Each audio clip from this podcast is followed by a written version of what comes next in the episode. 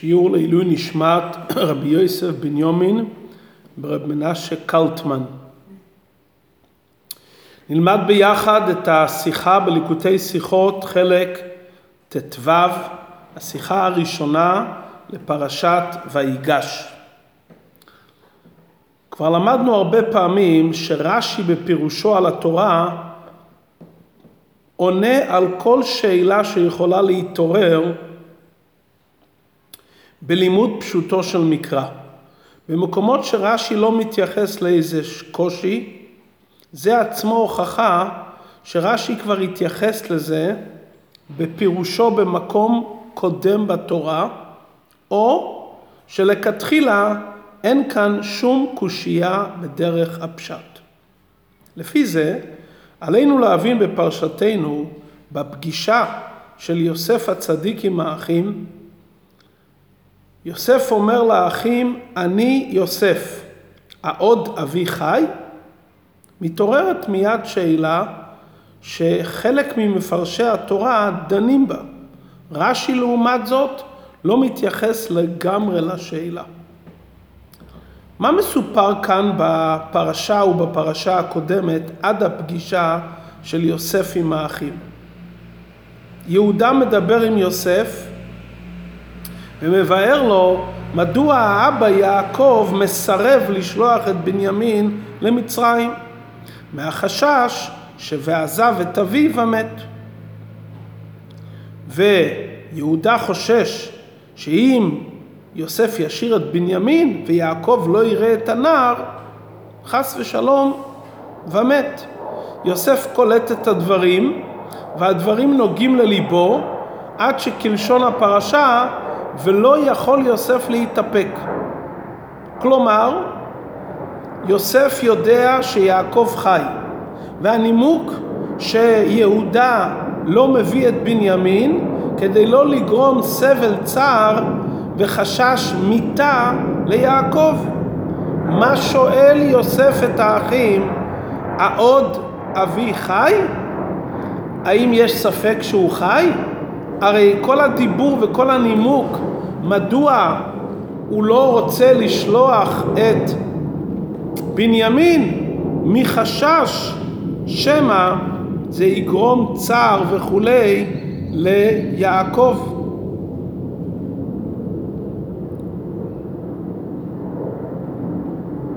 שאלה שנייה, יוסף שואל שאלה, העוד אבי חי? האחים לא יכולים לענות לו כי נבהלו מפניו והוא ממשיך ואומר מיד קשו נא אליי ויאמר אני יוסף והוא מספר להם איך הוא נהיה מושל על ארץ מצרים. והוא מסיים ואומר מהרו ועלו אל אבי ותביאו אותו לארץ מצרים כלומר שהוא יודע בוודאות שאביו נמצא ולכן הוא אומר להם מהרו ועלו אל אבי. כלומר שיוסף בוודאי ידע שאביו חי. אז מה כוונתו במילים העוד אבי חי? על כורכך שמסתתר כאן כוונה נוספת מלבד הפירוש הפשוט שזה לא ייתכן לשאול האם אביו חי כי בוודאי יוסף ידע שאביו חי. ממשיך הרבה בסעיף ב' הוא מביא את פירוש האברבנל אברבנאל אומר שיוסף שאל את השאלה לא כדי לוודא שיעקב חי, אלא כדי להיכנס איתם בדברים. יוסף ידע שהאחים התביישו שהוא יאמר להם אני יוסף, הוא חיפש דרך לשוחח עמם על דברים אחרים. והוא התכוון בעצם לשאול אותם על בני המשפחה הנוספים, אבל הוא לא הספיק להגיע לזה, כי לא יכלו אחיו לענות אותו כי נבהלו מפניו. ואת זה רש"י לא צריך לבאר לנו.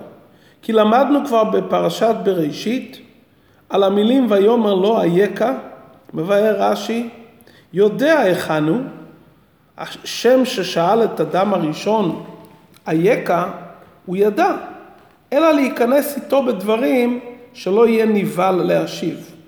על דרך זה שהקדוש ברוך הוא שואל את קין, אי הבל אחיך, גם כאן הכוונה להיכנס איתו בדברי נחת.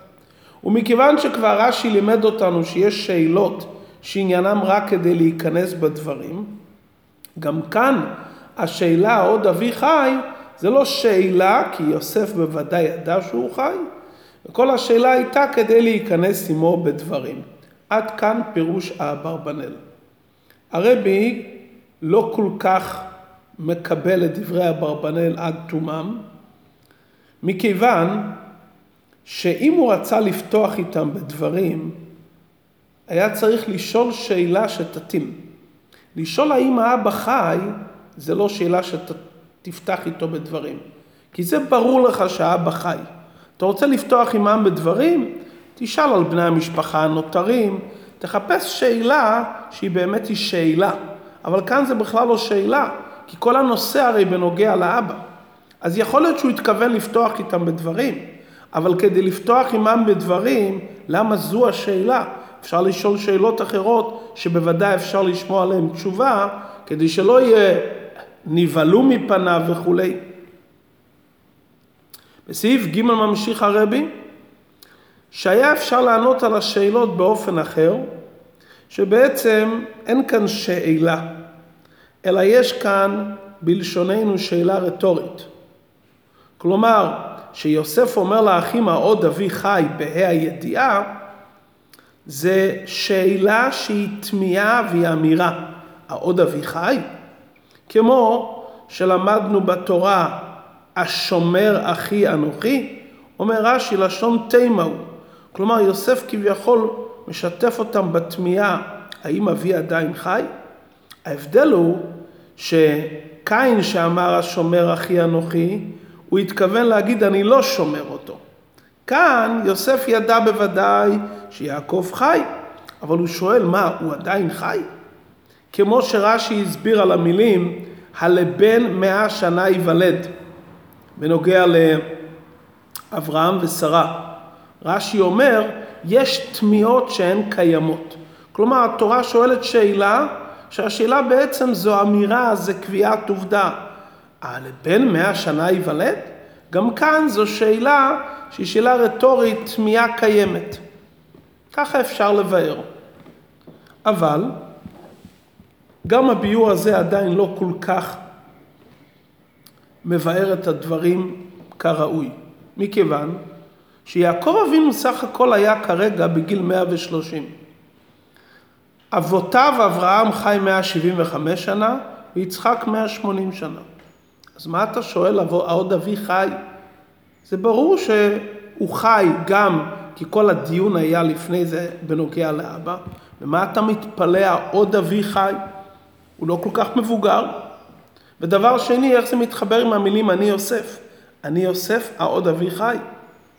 ומיד כשהוא מספר להם את התמיהה, זה הכל קשור עם הזה שהוא מתוודע אליהם. אני יוסף. ומיד תוך כדי דיבור, העוד אבי חי. אם באמת הוא היה שואל אותם והוא לא היה יודע, אז ודאי זו השאלה הראשונה.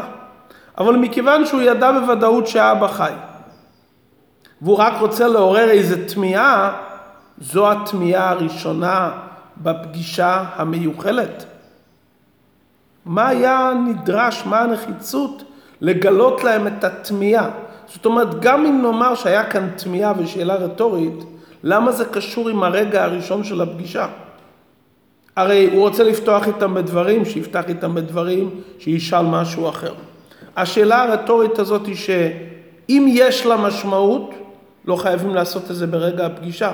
ולעצם העניין, מה השאלה? הוא לא היה כל כך מבוגר, שלכן הוא שואל העוד אביחי, ואיך זה מתחבר כרגע עם המילים אני יוסף. מבאר הרי בסעיף ד' ביור פשוט, על פי פשוטו של מקרא, מה הייתה בעצם השאלה העוד אבי חי. זה בוודאי שהוא ידע שהוא חי, אין ספק בדבר, הוא ידע, וזו לא הייתה שאלה, זו הייתה הבעת צער בהמשך למה שלמדנו בפרשת וישב, וימאן להתנחם. שיעקב שומע מהילדים חיה רעה חלטו, וימאן להתנחם. אומר רש"י, למה וימאן להתנחם? כי אין אדם מקבל תנחומים על החי, וסבור שמת. על המת נגזרה גזירה שישתכח מן הלב ולא על החי. אדם יכול להתנחם אחרי שבוע, אחרי חודש, אחרי שנה, על אדם באמת שכבר לא נמצא. אדם שחי, ואתה מרגיש בפנים שהוא חי, כמה שינחמו אותך, לא תצליח להתנחם. ולכן ויתאבל על בנו ימים רבים מעבר לאבל הרגיל, כי מת נשכח. אבל אדם שהוא חי לא נשכח, וימאן להתנחם. זאת טבע הדברים. אם האדם הוא חי, אתה לא תקבל אף פעם ניחומים. יוסף אומר לאחים, אני יוסף, העוד אבי חי? כלומר, אני חי 22 שנה. אם חס ושלום לא הייתי, נו, אז אבא יצטער שנה. אחרי שנה הדברים נרגעים יחסית. כאן אני חי ועברו 22 שנה רצופים ואבא מצטער עליי והוא מתאבל והוא אוהב אותי יותר מכל הילדים והוא לא מצליח להתנחם כי אני חי. זאת אומרת, אדם חי בצער נורא, לא רגיל לחלוטין, איך הוא מצליח להחזיק את הסבל הזה? התורה אומרת אחרי שנה, הזמן עושה את שלו והדברים נשכחים, אם הוא מת.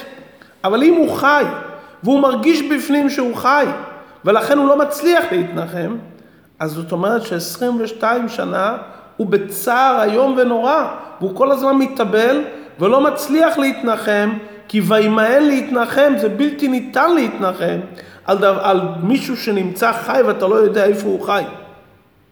ואת התמיהה הזאתי יוסף אומר מיד לאחים. ולמה הוא אומר את זה מיד לאחים? הוא אומר, אני יוסף. ואבא מצטער 22 שנה והוא לא מצליח להתנחם. ולכן מהרו ועלו אל אבי. לא רק לבשר לו שאני חי, זה הוא ידע, הוא ישמע. הוא יודע שהוא מרגיש בפנים והוא יקבל את הבשורה עוד אבי חי, ותחי רוח יעקב אביהם. לא זה הנקודה. הנקודה, אני רוצה לסיים את הצער שיש לאבי. רדה אליי אל תעמוד, זה סכנת נפשות. אדם נמצא 22 שנה בכזה צער, אני רוצה מיד מהרו ועלו אל אבי. זאת אומרת, יש כאן עניין של שאלה, האבא מצליח לסבול כזה סבל? אני יודע שהוא חי, אבל אתם, אני יודע שהוא האבא חי, אבל אני גם חי, ולכן הוא לא מצליח להתנחם.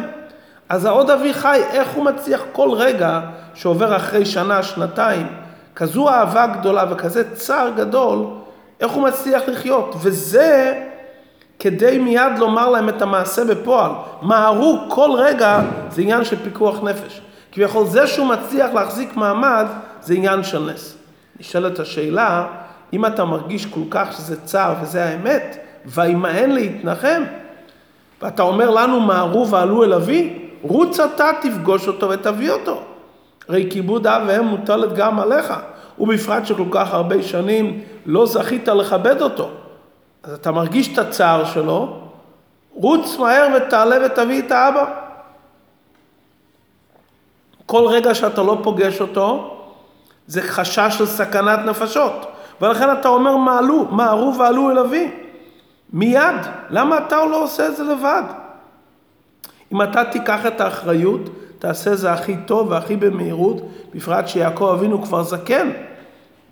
על זה אומר יוסף לאחים מיד, אחרי שהוא אומר להם, מהרו ועלו אל אבי, הוא אומר להם שלוש פעמים, למחיה שלחני אלוקים, וישלחני אלוקים לפניכם, לא אתם שלחתם אותי כי הנה האלוקים.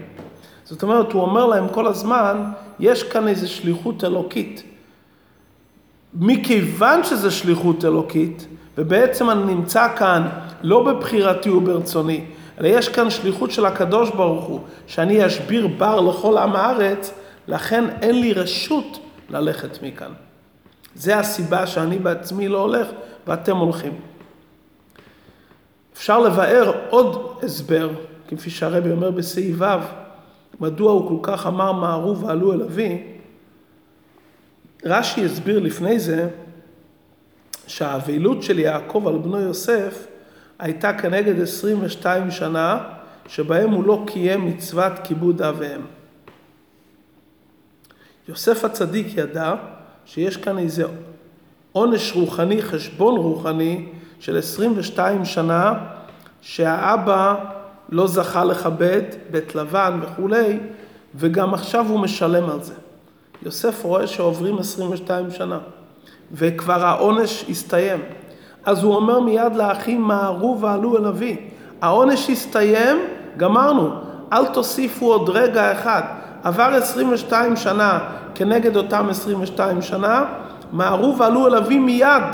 לא רק מצד העניין של סכנת נפשות, אלא גם מצד שהעונש הסתיים, שלא יתעכב אפילו עוד יום אחד. אפשר להסביר שזה הכוונה, מהרו ועלו אל אבי ולא אבינו, כי הוא מרגיש שהצער של יעקב קשור איתו.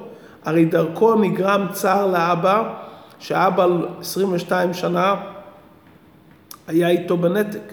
שאתם תמהרו, אני אוכל לחזור ולקיים מצוות כיבוד אב אני עצמי לא יכול לעשות את זה, כי אני נמצא פה בשליחות אלוקית, למחיה שלחני האלוקים. אבל מכיוון שעברו 22 שנה העונש הסתיים, ושאתם תביאו את אבא מהר לפה, מהרו ועלו אל אבי לשון יחיד, אני אזכה לקיים את מצוות כיבוד אב שלא קיימתי כבר 22 שנה. אומר הרבי, מה ההוראה מזה אלינו בעבודת השם? לעתים אדם צריך להשתמש בקו של שמאל דוחה. יש ימין מקרבת ושמאל דוחה. יש מקרים מסוימים, באמת זה נדיר, אבל לפעמים האדם צריך להשתמש באיזה גבורה, באיזה הרתעה, באיזה עונש. צריכים מאוד להיזהר, בזהירות יתרה, לא להשתמש בזה אפילו טיפה יותר מכפי הצורך. ברגע שמגיע הרגע שלא מוכרחים להתנהג בשמאל דוחה, מיד, באופן של מהירות, תחזור בחזרה לפעול בכיוון של חסד וקירוב, ימין מקרבת. לכאורה הרי כאן, 22 שנה אבא לא היה, לא ידע. נו, אז יסבול עוד יום, עוד יומיים, עוד שבועיים. ברגע שמסתיים העניין, הן על פי חשבון והן על פי זה שהאחים כבר חזרו בתשובה, מהרו ועלו אל אבי, אל תתעכבו לרגע. מיד הוא מחזיר אותם בחזרה. כל כך הרבה שנים, אז יהיה עוד שבוע. לא, לא. מכיוון שהכל זה חשבון אלוקי והכל זה עם, עם סיבה ומטרה, ברגע שהגענו לרגע של אני יוסף והסתיים העניין, מהרו ועלו אל אבי, אפילו לא דחייה של רגע אחד של יום אחד. גם בעבודת השם, גם שלעיתים צריך להתנהג בקו השמאל, אבל צריכים לעשות את זה במינימום ההכרחי, ומיד לחזור בחזרה לקו העיקרי של חסד וקירוב, ימין מקרבת.